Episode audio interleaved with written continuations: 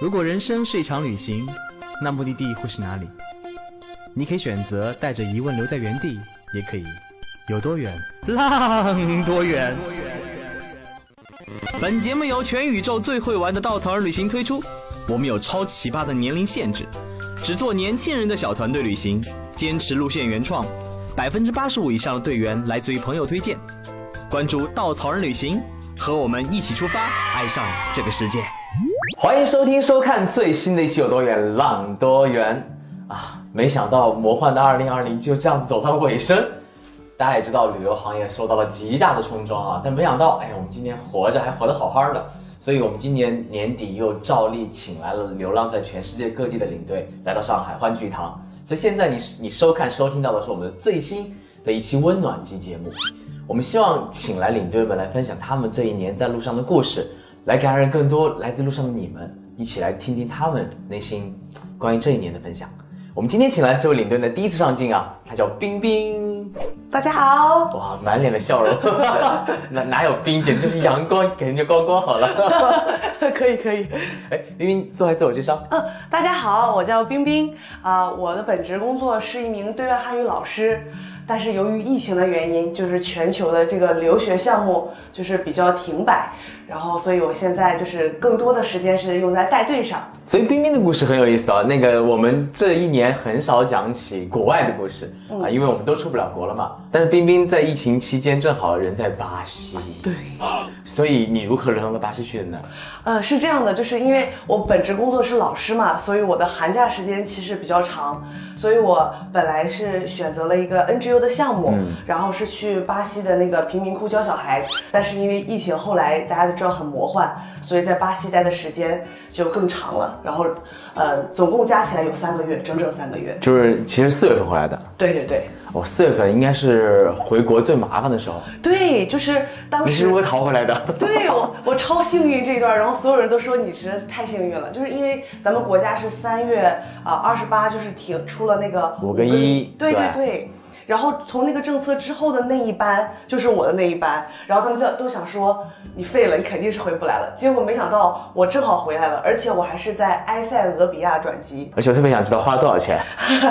回国的机票我是在埃塞俄比亚的官网买的，花了大约人民币九千多，还行是吧？没有到二十万。其实不贵呀啊，而且最魔幻的是当时在南美，我们不止你一个领队。对对对，还有两个领队，一个是那个刘怡，一个是那个白河。对我们其实一起在那个智利还玩了半个月啊。后来他俩是买了我之后两天，他俩说啊不着急不着急，结果他俩一直滞留到差不多七八月才回来。所以疫情前跟疫情后，应该在巴西的感受是完全不一样的吧？哦，完全不同，完全不同。因为道哥去过巴西哦，N 多年前，二零零啊一零年的时候，这么早？对对对，去巴西那一次也是经历了我人生中最奇特的一次魔幻之旅，因为。巴西你也知道，巴西嘛就是那种，哎，要么抢抢啊。我当时确实没有做攻略，没做攻略是被人忽悠去的，被忽悠去了以后，然后每天在那边各种流浪，就在那个里约热内卢待了整整一个多礼拜吧。就每天徜徉在各种沙滩、海浪、波涛汹涌，嗯，对，波涛汹涌，是那样生活让我觉得特别惬意，尤其是每当那个日落的时候，所有人都会鼓掌哦。对我也是去了之后才发现，就那种对生活那种热爱，是你完全想，就是他们会停下来脚步去看待世界的美好，我们总是在这个时候开始奋笔疾书，开始工作。对，真的是这样。就是你刚刚提到里耶热热内卢的海滩，就是大家游啊游不是要去冲澡吗？然后我就在那冲，然后发。发现后面有一个人在等，我想赶紧就走，然后那个人说。不要着急，你有一整天的时间，你在里约，你在巴西。对，我就想说，OK，那我慢慢洗好了。哎，所以那时候疫情前，你在巴西的感受是怎样子？嗯，首先我刚去的时候，我是在那个圣保，哦，我先降落到的是那个圣保罗。对，圣保罗。当时是我有一个学生，他们家是属于比较有钱的那种家庭，然后呢，他带我去就是在富人区住一住。哎，我觉得巴西挺安全的呀。然后那个大家生活的都非常的 too easy too naive。对。然后你知道，结果待了差不多三四天，他就走了。然后他就把我送到一个青年旅馆，他说：“老师，你在这住吧，呃，我得回美国上学了。”我说：“好啊，那就没关系啊。”结果离我走两个街区的地方，哎呦我去，我见到了差不多有一百多个流浪汉在大街上，然后大街上没有人带相机，因为随时可能会被抢走的那种感觉，特别恐怖。然后那个时候我才感觉到，好吧，我的探险之旅自己要开始了。哎，我记得当时去也是落在圣保罗，我朋友在圣保罗，哦他陪我玩了两天，他忽悠我去，他说我陪你玩全程，结果到尾后啊，那个跟你同签证的人都没有来，他们都没有申请下签证，你来了，好，你就一个人玩吧，我周末陪你。然后我前两天陪他玩了，我们两个就在一个当地，他已经算当地的老司机了，但是我走走走，突然间被人拉住，真的是被人拉住，拉住我们表示有点慌，他很慌，嗯。然后我想慌啥呢？不懂事。那个人就说 cigarettes cigarettes，就让我们拿烟，我们没有烟，嗯，就其实找不点钱的意思嘛。啊。然后他就是拿钱消灾，就拿钱以后就看他一脸紧张，拉着我往前走，还在市中心哦，哇，旅游就是旅游区，旁边就是警察。啊，没，就是你当时心情怎么样？反正没带相机。对我当时想法就是，因为是没有智能手机嘛，嗯所以就拿了个小卡片机，后面就揣兜里，所以还好。反正在里约整个在巴西那段时间我还好，但是我那时候认识六个华人一起玩，然后有三个人最后都被抢了。嗯，所以他们能认出来你是中国人吗？还是日本人？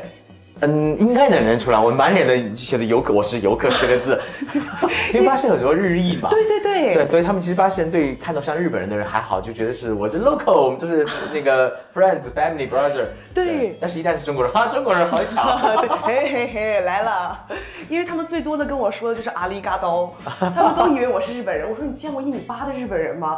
我一米八，打扰一下。所以我我坐坐直一点，不能让冰冰比下去。哎，所以圣保罗那个当时你感受以后，后来呢？后来就是我当时就开始自己的时候，我就发现啊，其实巴西是有这种多面性的，所以我就做好了一点准备，然后我就一个人去了什么样准备？身上带点钱。哎，对，就是我会把东西塞塞好，因为以前就是手机拿在手上什么的嘛，后来就想说，嗯，就是放起来。然后，但是因为我那个 NGO 工作的地方在里约热内卢，嗯，所以我坐了大巴，然后就去了里约。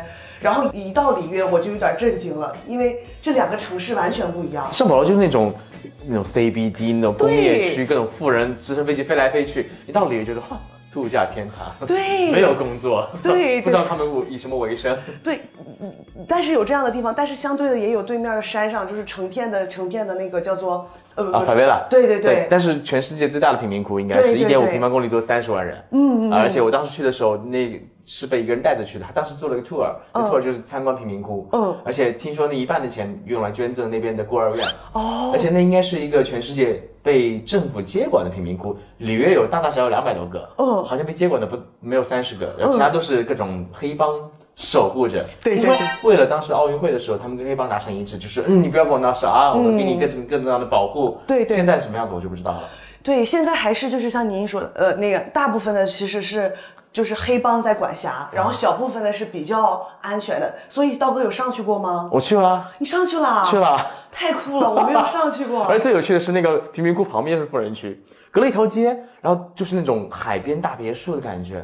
他们如何安身相处的？我在想，对，所以他们在如果像你说的那座山，他们这边上会有很多警察，就是。就是守卫，因为他们担心他们会翻过去去抢劫啊而且那些警察都拿的那种就是很大的冲锋枪，结果你就感觉随时身边要发生一件抢劫案的感觉，然后就有点让你恐慌。啊，所以你在那边适应了几天就适应过来了。我我其实第一天的时候我就想问什么时候能走，我因为我们家其实不住在里约市里面，啊因为他们给我找的那种免费的 homestay，所以我们家大约离里约市要走呃坐那个火车要坐一个半小时，而且巴西的那个火车你有坐过吗？没。挺有意思的，就是你上车的时候，这个车非常的吵闹，然后所有人都在卖东西。然后呢，我想说谁买，然后大家都在买东西，卖的是那种咱们以前的那种什么八十年代小食品那种食品袋儿，然后就一块钱一块钱在买，然后还有那种挂钩，然后他们就直接挂在那个火车上，然后就在你旁边展示，然后还有自拍杆儿，不断的每个车厢有人跟他们买，然后孩子又哭。一般要是去比较远的地方住的都。比较是穷人嘛，所以我第一次看到那么多那样的人在我身边，我吓死了，然后我就在车门口抱紧自己，我 说不要过来抢我的钱。当时我还是带了一点钱去的。所以每天你上下班就是从一个半小时的地方通勤坐火车去到市区教孩子不是市，也不算是市区，那也比比较偏。啊。你不是在教贫民窟的孩子学学汉语吗？对对对，本来我当时是设想去教汉语，但是后来发现他们连英语都不会，真的没有办法交流。然后我你知道跟我一起的那个哥们儿是埃及的，他还试图教他们阿拉伯语，后来我们俩就放弃了，我们就教他们英文了。对，然后我我工作的那个地方是不知道有没有球迷知道那个马拉喀纳就是那个足球场，我们就在足球场过一个天桥，就是一个很大的贫民窟。然后我们在这边的地方，然后有一个小的图书馆，我们在这个图书馆里面教英语。嗯，而且巴西这地方应该是很多面性的。刚刚说到它可能不是很安全，但是巴西人天生自带桑巴基因，就很热情，应该是。对，特别热情。就是举个例子，就是比如说我晚上下班回家，然后他们看完球回来，在那个地铁上，大家就在敲敲桌子，然后庆祝啊啊！我说他在嗨什么？就是可能是他们可能是刚刚赢了，或者是输了，他们就要在车上也要跳。只要给他们一个音乐，大马路上都可以跳。哎，我记得我参去看过一场球赛，嗯，那球赛本身的记忆特别深刻，就是那哪看球啊，喜欢看演出，我我根本不没有认真看球，就看台上各种各种那个哇哦哇哦那个敲着鼓、打着锣、放着烟花，对，就觉得你不感受一下这种气氛，你没有到过这种足球世界一样。对对对，道哥有穿那个他们某一个队的球衣进场吗？对，会出来被打，你就出来的时候你就赶紧套好自己的衣服，假装刚刚没有发生什么。我我在哪个队，我就装作那个队的球迷，哎，然后出来的时候还特别淡然，就是啊球迷啊不重要，我是来来参观的，然后假装自己没有参与过刚刚那场胜负。对对对，要不然他们真的会急眼，然后跟你干仗那种。那你其实，在疫情之前的话，生活还是比较正常的。呃，其实也不是 那么经常，对吧？教完之后，因为我以为我我真的是想着去做志愿者，然后教小朋友的，但我发现我同事不是这么想的。他们出去玩的。他们说，当然每天晚上都要去不同的 club，就是我在巴西没去过一样的 club，没有重复过。所以每天被带他们带着玩。对，每天都在不同的派对，而且你知道吗？就是南美洲好像是南美洲的文化，就是在派对里面你可以随便亲别人。真的吗？真的。你被多少人亲过？我没有，没有，就是我真的没有，因为我们家人告诉我这件事的时候，我就觉得他们在玩我啊。后来我就问了不同的人，他们说：“我的妈呀，你从来没有在派对里跟人亲过吻。”我说：“我为什么要跟他们亲吻？好可怕。”他们就说：“OK，这个就很 It's fun。”我说：“fun 在哪里？” 所以大家知道为什么现在巴西疫情这么严重了吧？哎，不好意思。所以巴西疫情是因为这个原因造成的吗？难道是？Kind of，有一点，有一部分。好，那其实魔幻的开始，那疫情开始以后对你的影响怎样子呢？对，疫情开始之后，其实我是在狂欢节之后，就是才开始疫情。哦，那我们先聊聊狂欢节。哦，好呀，好呀。巴西狂欢节应该是让你终身难忘，或者是一。颠覆三观的吧，应该。当然，道哥有参加过吗？没有，没有。啊，各位，我是去过一次，对，还没遇到狂欢节。但是我有一个同事在巴西待了五年，年年狂欢节，就之前就是那种，哈，睡什么觉，完全二十四小时不睡觉那种。对对对，就是各位听众朋友，如果有生之年，一定要自己啊，不要携带你的伴侣，去一趟巴西的狂欢节。难道不是随便亲了已经开始？就是你可以亲男的，也可以亲女的，就是随便，就是只要你朝他微笑，他走过来，你就知道将接接下来要发生什么了。然后他朝你不开心的走过来，多半你是要被抢，反正就是两种情况。就 被亲被抢还是宁愿被亲，对吧？对对对对对对。那狂欢节你有被亲过吗？有有一个那样子试图要来亲我的，然后你就 stop。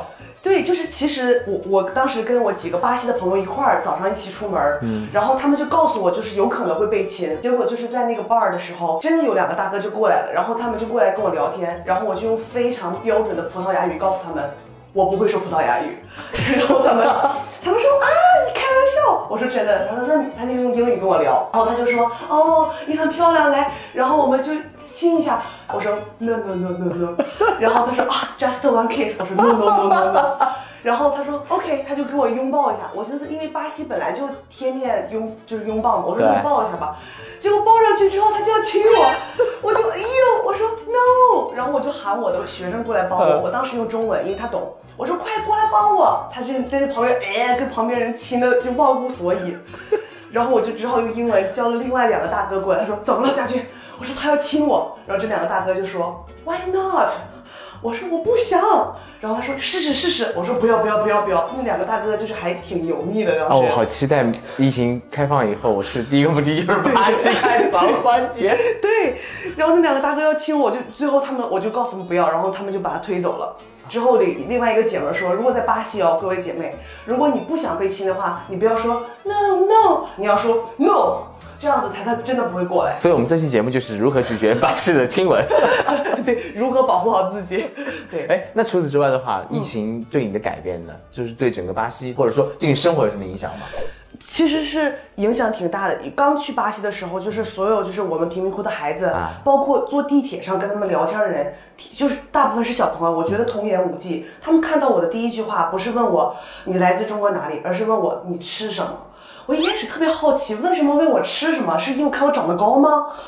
然后后来我才发现，他们都会第二句问我：“你们不吃虫子吗？”他们是试探的问。我说：“我们不怎么吃虫子呀。”他们因为看到好多那个电视节目，外国人来中国就吃虫子啊，炸串儿、炸虫子串儿什么的，就有这种误解。我就跟他们说。然后到后来，他们就因为那边中国人其实蛮少的，道哥也感觉到了？对对对，因为去巴西特别麻烦，嗯而签证也不好搞，而现在好像方便一点点，对但是飞得太远了。对，就是二十四小时。对，嗯，就是他们就后来也是好奇嘛，就会问一下中国就是现在的情况啊什么的。但是我大部分就是我之前疫情之前去的，还有那些我的巴西的那些志愿者朋友，还是对我非常好。对，然后我还说个笑话，就是我现在有了这个中国的脸，我就不担心别人抢劫我了。因为我觉得这是一个这个，自我保护吧，那也是一个自我安慰的方式。对对对，那中间还发生过什么让你很打感动你的故事吗？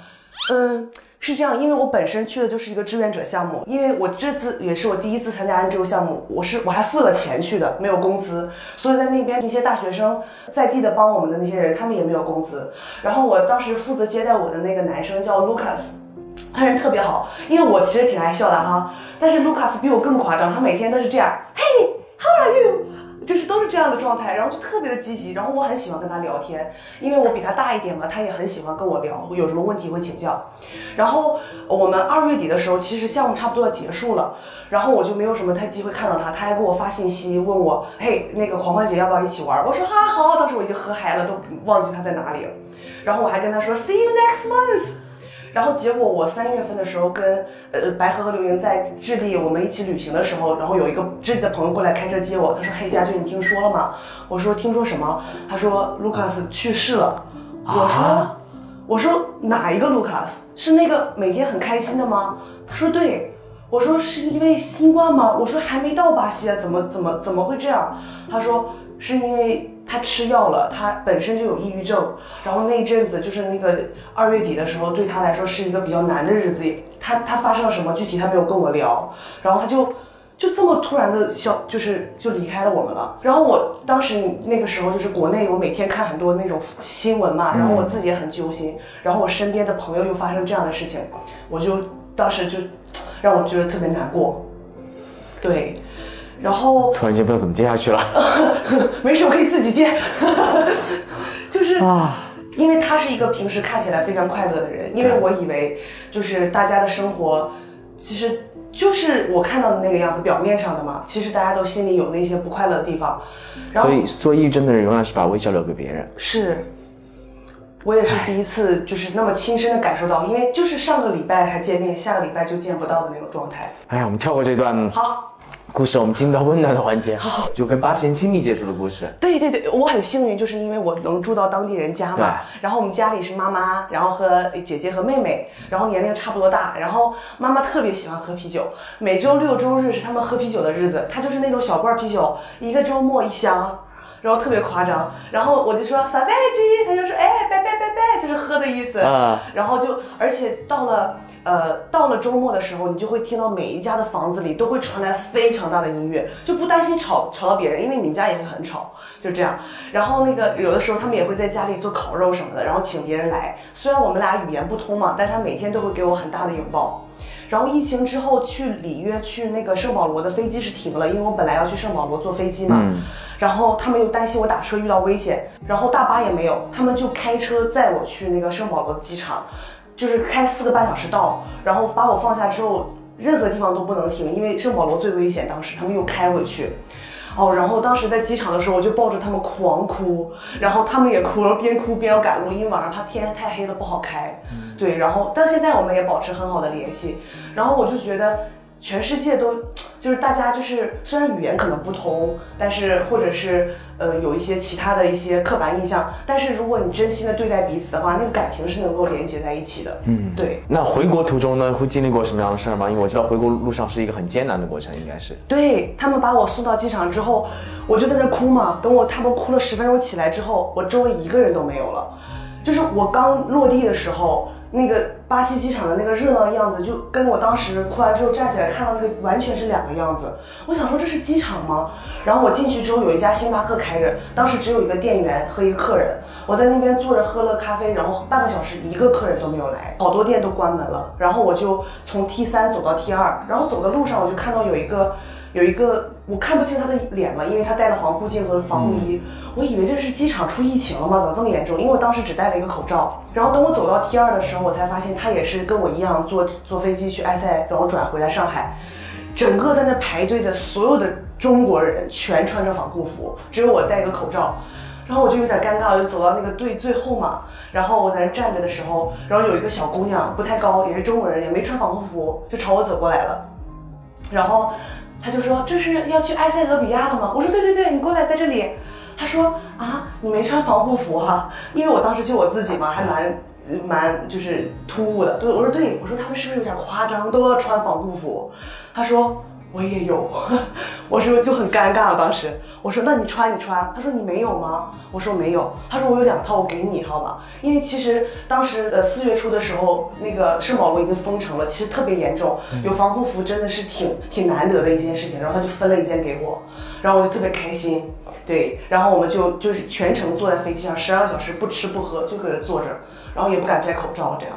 对，那其实这段十二个小时旅程还蛮艰辛的。是。就完全没有动。回到国内的感受怎么样？那个时候特别好，因为我们当时回到就是落地到上海的时候，跟我就是我们在埃塞集合的时候，有一个从英国回来的小孩，他直接摘了口罩。我说你疯了，你不要命了？他说没事儿，回国了，就算我得病了，也有人给我治。他说因为在英国，他同学得病了，去医院医生不让进的，说是你不要进来传染我们，希希望你能在家隔离。但是中国还是会给治，然后就有很多很好的条件嘛。然后我们觉得很安全，就是虽然当时还大家还是很紧张，但是就感觉哦回来了，就是闻到这个土地的味道就很开心回来的感觉。对，哎，经过这么一段故事，包括这一年带队的过程当中，其实这一年自己有什么成长吗？有什么不一样吗？觉得自己有啊，我就觉得，因为我看到了三大洲不同的机场，就是整个萧条之后的样子，然后回到国内看到我们国家现在就是。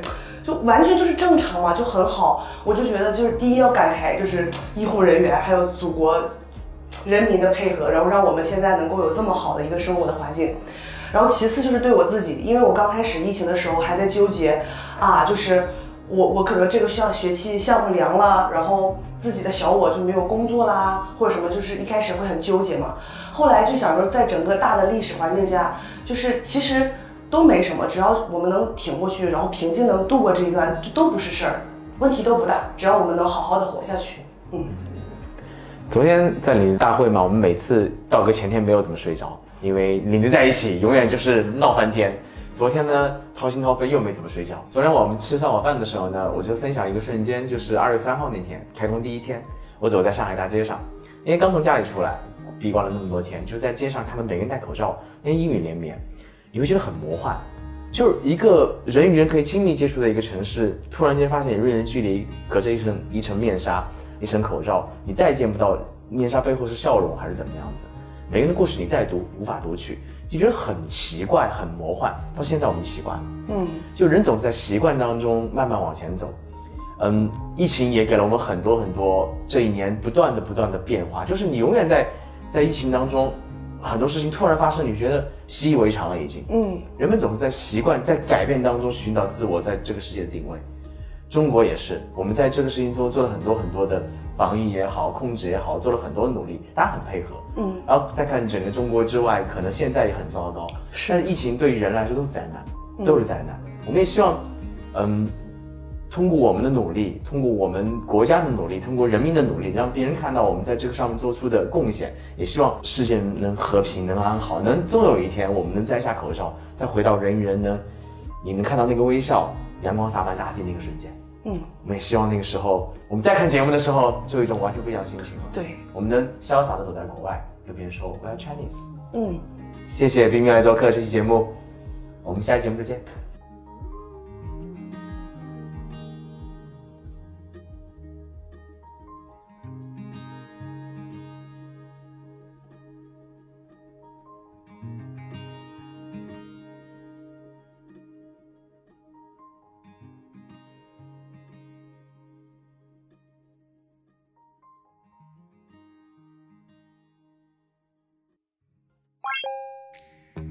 作为一家目的地集合的旅行公司，在哪里都可以和刀哥一起浪。